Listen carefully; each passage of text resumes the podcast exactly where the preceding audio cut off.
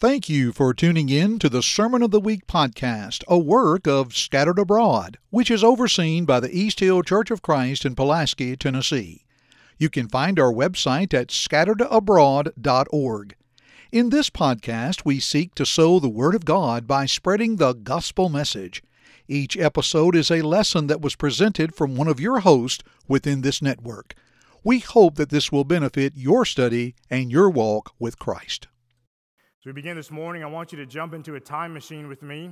I want us to travel back to the end of the year 2019. I know it's not going too far back, but you know, throughout the last few months of 2019, September, October, November, maybe even into December, you, like many of us, heard and maybe even talked about how we were about to go into a new year.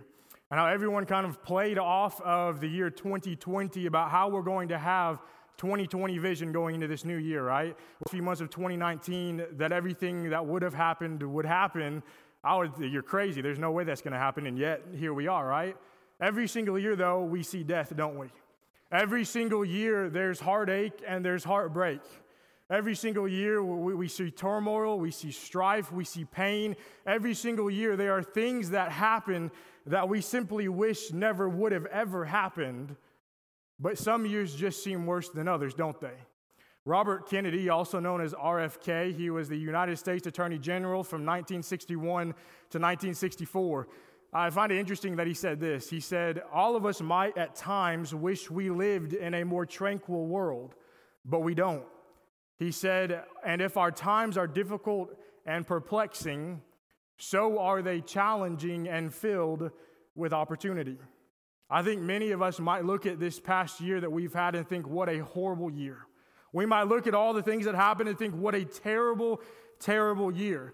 And maybe that phrase or something like that has come off of your lips, or maybe it's even gone through your mind. Let me take you back to the beginning of this year. And I want to briefly kind of walk you through this year, do somewhat of a timeline through 2020. And some of it will be COVID related, some of it will just be other events that happened in this year. But I want you to kind of maybe remember in your minds as to all some, as to some of the things that we've gone through this year. On January 6th of this year, the CDC issued their first travel warnings for Americans traveling to China. January 16th, the United States began screening airline passengers who were coming back from China.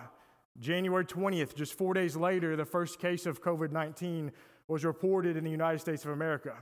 January 26th, some of you might remember this, in Calabasas, California, Kobe Bryant and his daughter Gianna, as well as seven other individuals, died in a helicopter crash.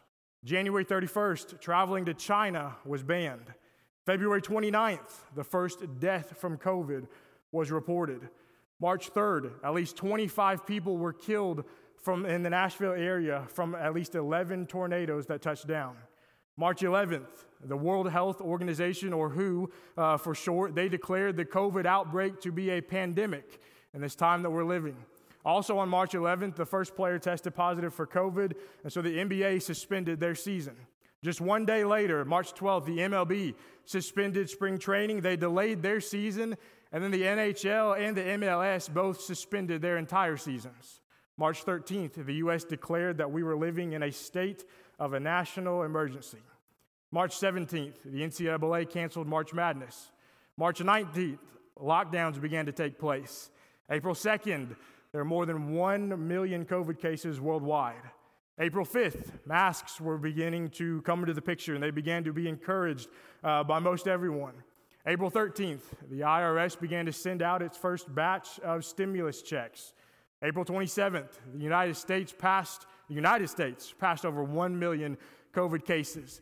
May 25th, rioting and looting began to be a thing, and it began to be common for us to see that on the news every single night.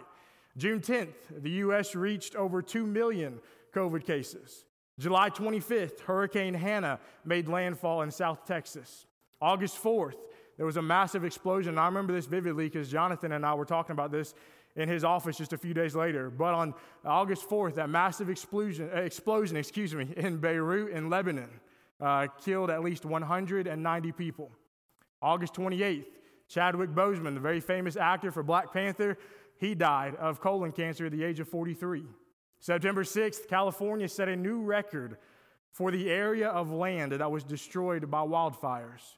September 16th, Hurricane Sally made landfall. And I'm going to stop there because we could go on and on, and I left a lot of things out. But after that, it gets very political and a lot of the things that happen, and I'm not, I'm not going to get into any of that. But what a year we've had, right? You know, we talk so much about going into this year with 2020 vision. We talk so much about how we need to make sure we see things clearly, about how we need to have clear vision going into all these things that we're about to do. But what is it that they always say? They say hindsight is 2020, correct? You can't really look into the future and see things with 2020 vision because we don't know what's going to happen in the future. But as we've lived through everything, we can look back now in hindsight and see things clearly. We can see things with 2020 vision. So, what I want us to do this morning is I want us to keep this past year in our minds. And I want us to see this past year, 2020, with 2020 vision. And I want us to look at some of the lessons that we can learn from having come out of a year that we have just lived. Number one, if the Lord wills. If the Lord wills. Go to James chapter 4 with me this morning. James chapter 4.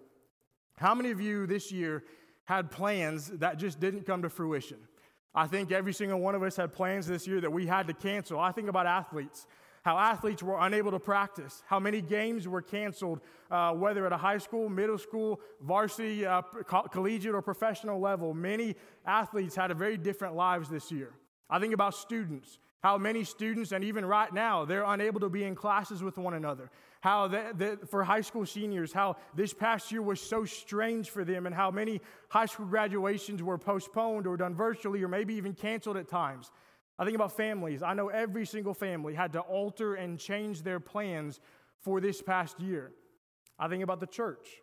And for me, I was able to see this from two different perspectives because at the beginning of the year, I, I, was serving as a minister for another congregation in North Carolina. But then for the last half of this year, I've been able to be here with you all. And I've seen two different congregations go through the exact same issues and how they've had to make the exact same decisions and they've been faced with the exact same situations. I've seen events, uh, events been canceled. I've seen events been postponed.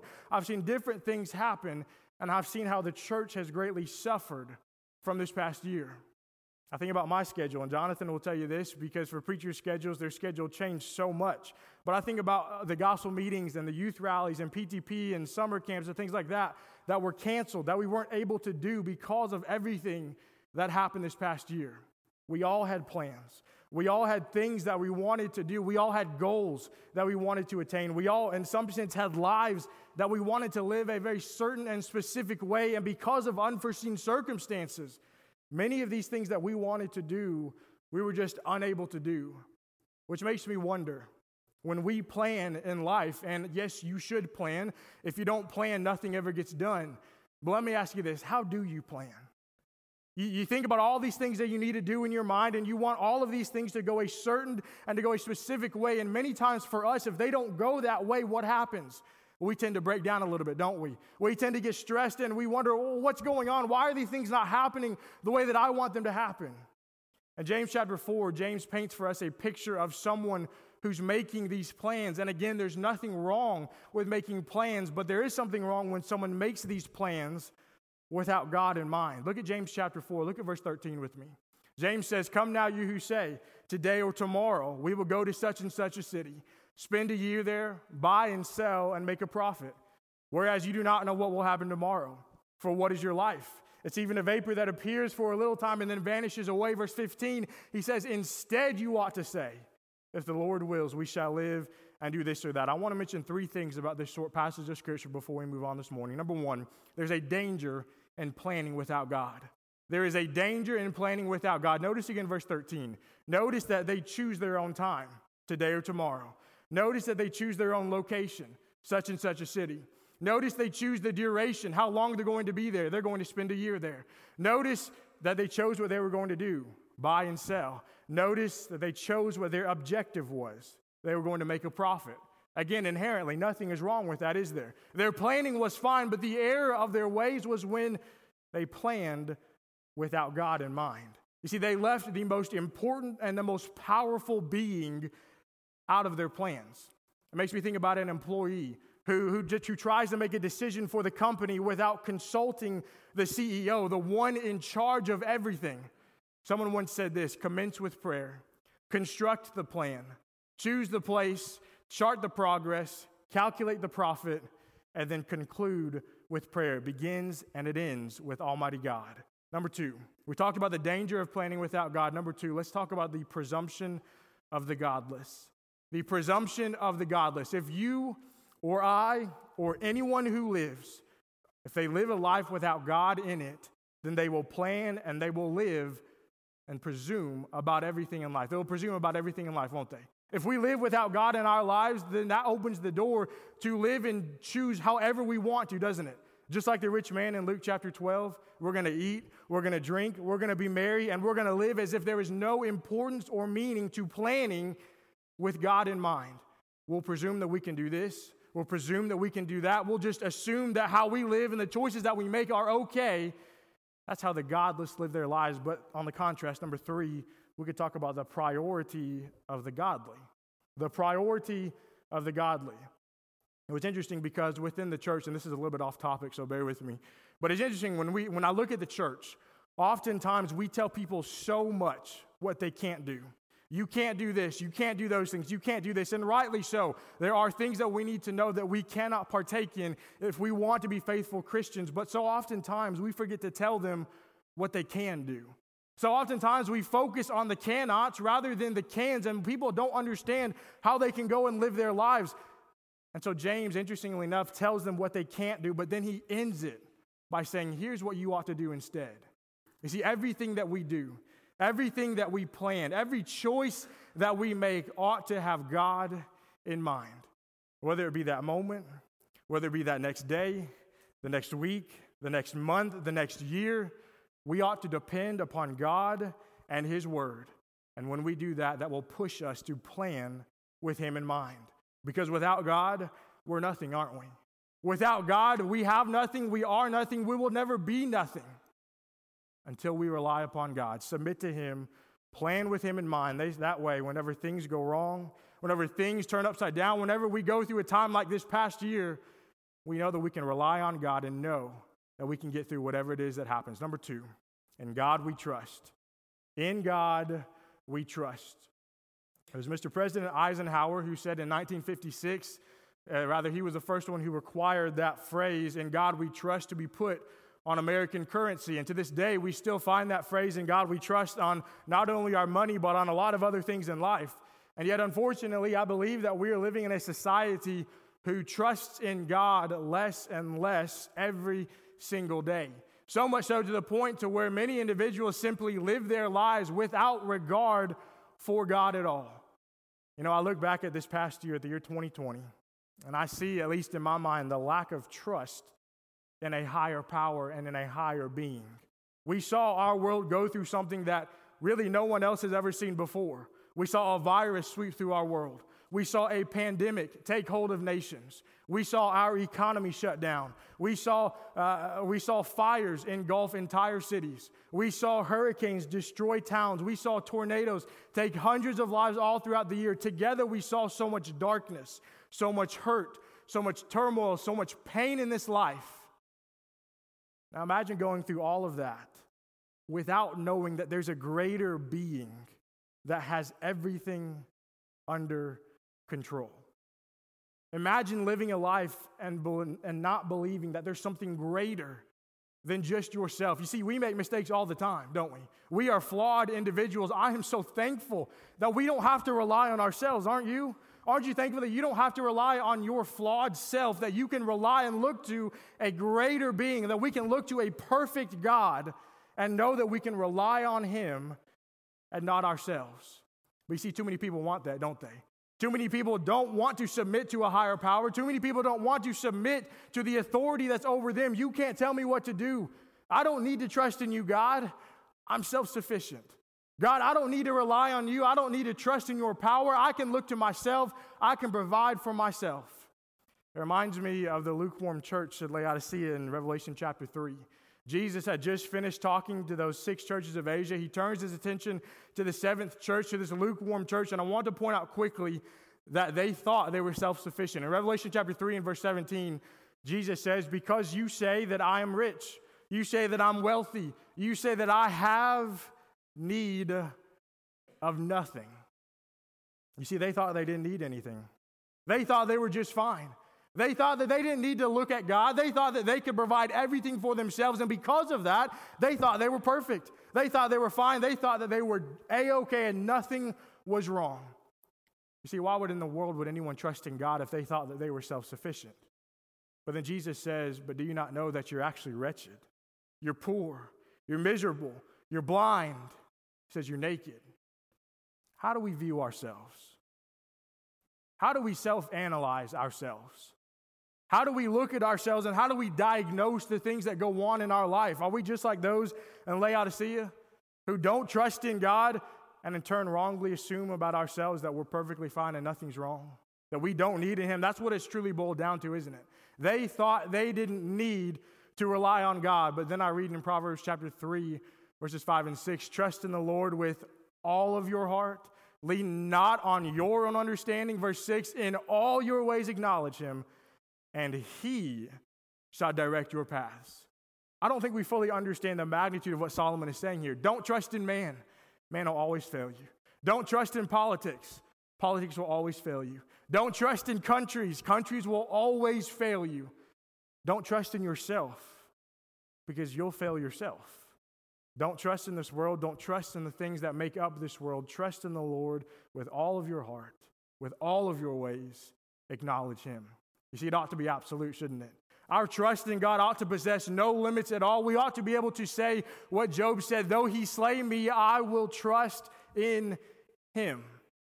You see, if we lean upon ourselves, if we look to ourselves and we think that we're great and we can lean upon ourselves, it means that we're, in a sense, laying our own foundation, aren't we? That we are allowing our wants and our desires to govern the way that we live our lives. But then I think about Jeremiah chapter 10 and verse 23, where Jeremiah said, Oh Lord, I know the way of man's not in himself. It's not man who walks to direct his own steps.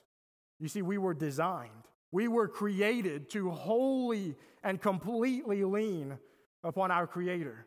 And how foolish we are if we think that we can go through this life without trusting in God.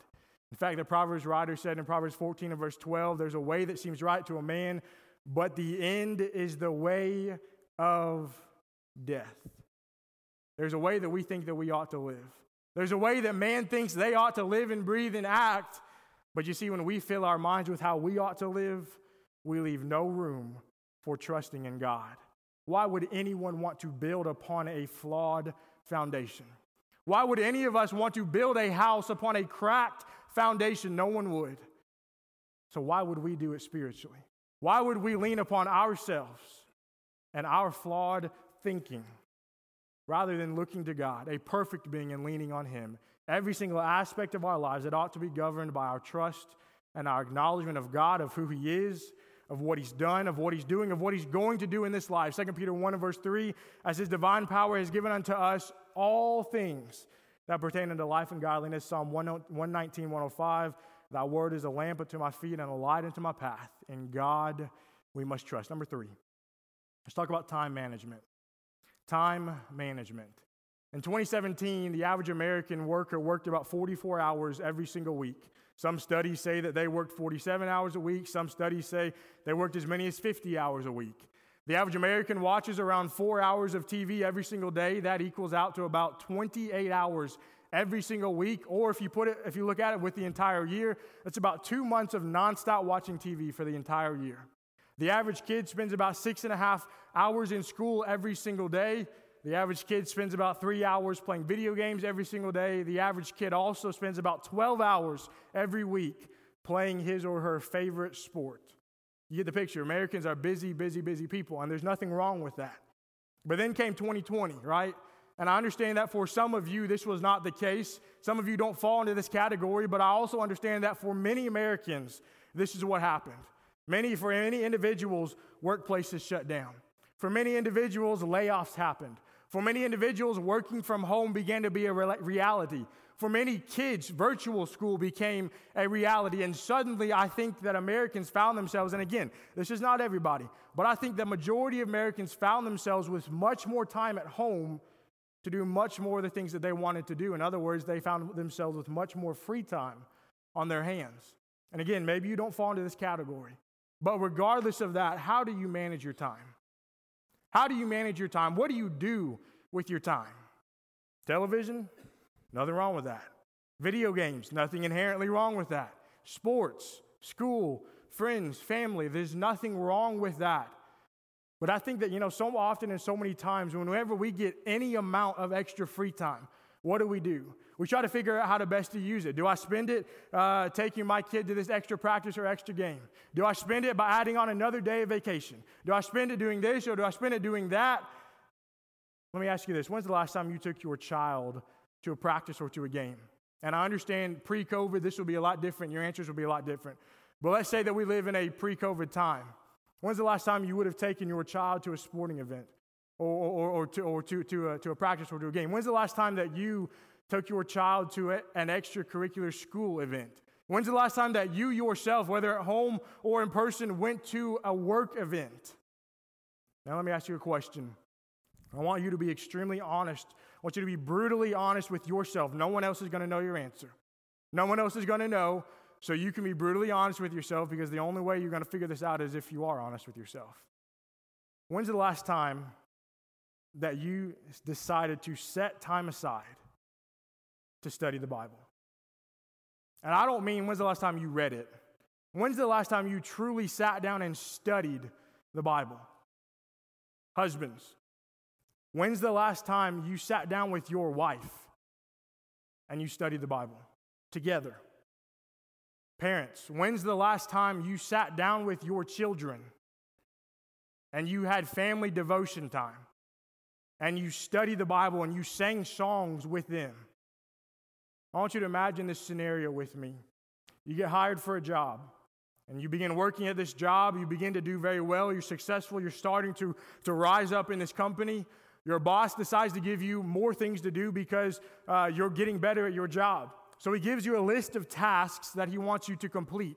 And so you get this list of tasks and you begin to look over them and you see some of these things are very easy. Some of these things are things that you already do. Some of them are things that are uh, that won't take a lot of effort and you can do them just like that, no big deal. But then as you continue to look at this list, you also begin to realize that there are some things on this list that uh, you don't really want to do. There are some things that are going to take a lot of time. There are some things that are going to take a lot of effort. There are some things that are going to take you away from doing the things that you want to do, but that you must do in order to be pleasing to this boss. Well, what do you do? Well, if you're a good employee, what are you going to do? You're going to do everything on that list, aren't you? Difficult or, difficult or not, time consuming or not, you're going to do whatever it is that your boss asks you to do. But if you're a bad employee, what will you do? If you're a bad employee, you're going to pick and choose the things that you want to do, aren't you? Those things that are easy, those things that don't take much time, you'll do those. But the things that are difficult, the things that require practice, the things that require mental effort and, and hard work, those things, well, you just don't do them and surely it'll be okay, right? How do you think your boss is going to react? When he pulls you into his office on Monday morning for a meeting, what are you going to say? Well, Mr. Boss, I read over this list of things you wanted me to do, and I understand that I did some of them, and you'll be happy about that. But this list had some things on here that with some tasks that are just difficult. There are some tasks on here that, that they're just going to require a lot of hard work, a lot of effort. They were going to pull me away from things that I wanted to do in my life, so I just didn't do it. And surely it's okay, Mr. Boss. Surely you'll understand, right? Surely you, you, will look past it. It'll all be okay. You'll be fine. I'll be fine. I'll still get my bonus at the end of the year. I'll get that extra week of vacation. I'll get that promotion we were talking about. Surely everything will be fine if I just do things the way that I want to do them and surely you won't care, right?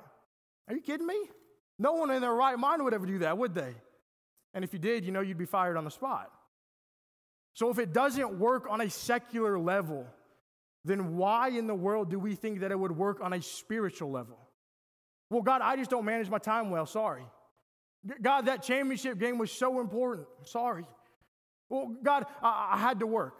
And I know it wasn't a one time thing. I know I continually missed services and continually missed services just because I had to work, but surely it's okay, right? God, I know I didn't study like I should. God, I know I didn't put my family in the best spiritual position that I could have. I really know that living for you wasn't a priority, but surely you'll overlook it, right? Surely it'll be okay. Surely I can go to heaven even without putting myself, putting in the work and the effort. Surely it'll be fine. But then I remember what Jesus said in Matthew 7, verse 21 Not everyone who says to me, Lord, Lord, will enter the kingdom of heaven, but he who does the will of my Father in heaven. Look, listen very, very carefully. This may sound harsh, But just because you come week by week and you sit in a padded pew does not mean you're going to heaven.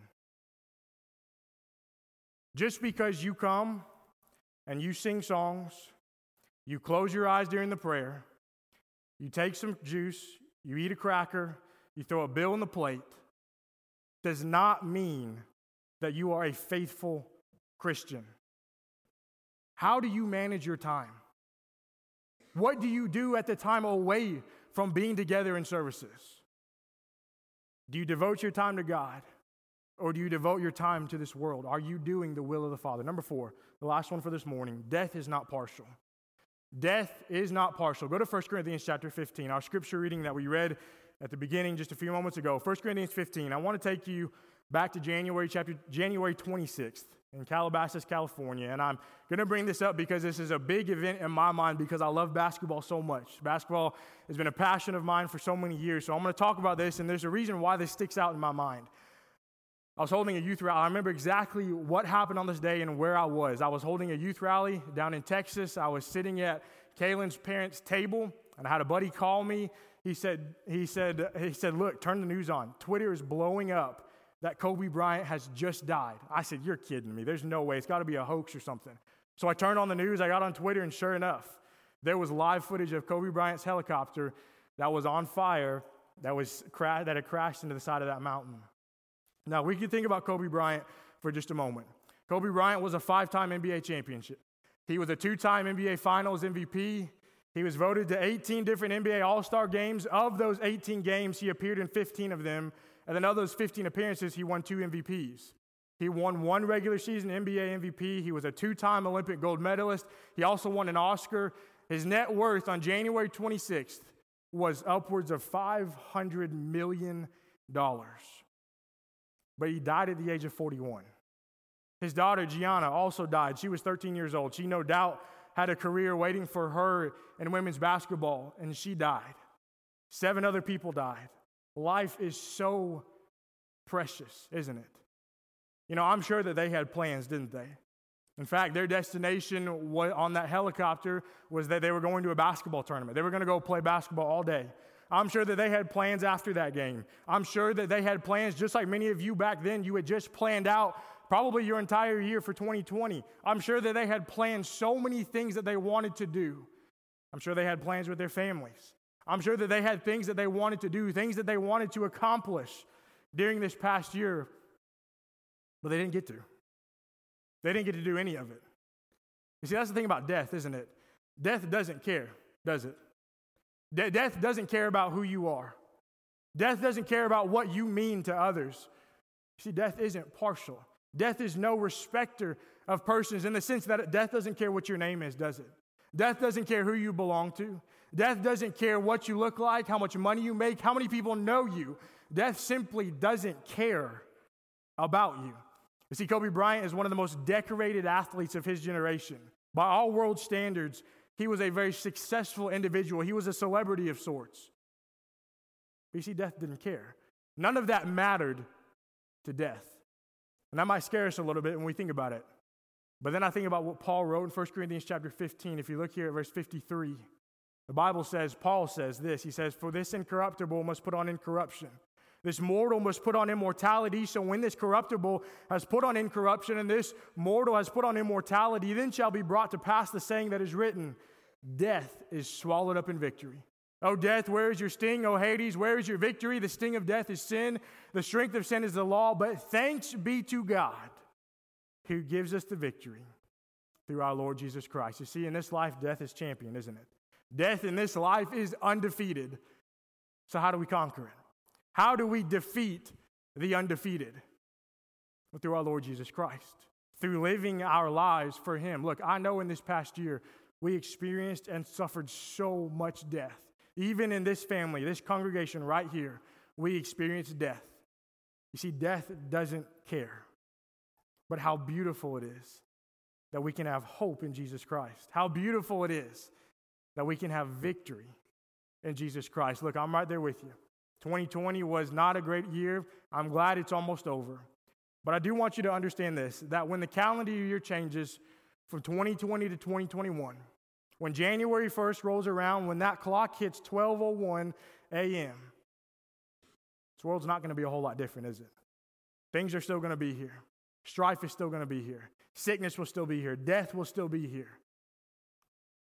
The point of all this, all of that was this: we can make it through whatever we go through if we rely on God. We can make it through every single year if we plan with God in mind, if we trust in God, if we manage our time, and if we understand that death at any moment might take us. Are you ready for that moment? Maybe you're here this morning and you're not a Christian. Know that you can change that this morning. You can come forward to be baptized for the remission of your sins, just like the Ethiopian eunuch. In Acts chapter 8, you can walk out these doors rejoicing, knowing you're on your way to heaven. Or maybe you're here and you're, you are a Christian, but maybe you haven't been living your life for the Lord. Maybe this past year has gotten you off track. Maybe you have uh, gotten in kind of a rut and kind of a slump in your Christianity. Know that you can change that. If you sinned, you can repent of those things. We can pray for you and you too can go on your way rejoicing, knowing that your sins are forgiven. Look, I understand that none of us expect to die anytime soon. I hope that none of us, none of us die anytime soon. But could it be, and I hope and pray this never happens, and God forbid that it does, but could it be that you walk out these doors, you go to lunch, and you never make it home? Could that happen? 100%, it could. You see, when Kobe Bryant and those other eight individuals got on that helicopter, I guarantee you not a single one of them thought that that was going to be the last thing that they did in this life. They weren't ready for it. But are you? You can be ready for it. Don't leave this morning without knowing, without a, with, without a shadow of a doubt in your mind, of where your eternal destiny is going to be. Thank you for listening to this podcast from the Scattered Abroad Network. If you would like to email us, you can do so at the Scattered Abroad Network at gmail.com. That's the Scattered Abroad Network at gmail.com. Remember, you can check the show notes below for all of our social media platform links. Also, don't forget that you can find us on all major podcast platforms, and please leave us a rating or review. We hope and pray that this has helped you grow closer to Christ even though we are scattered abroad. May God bless you.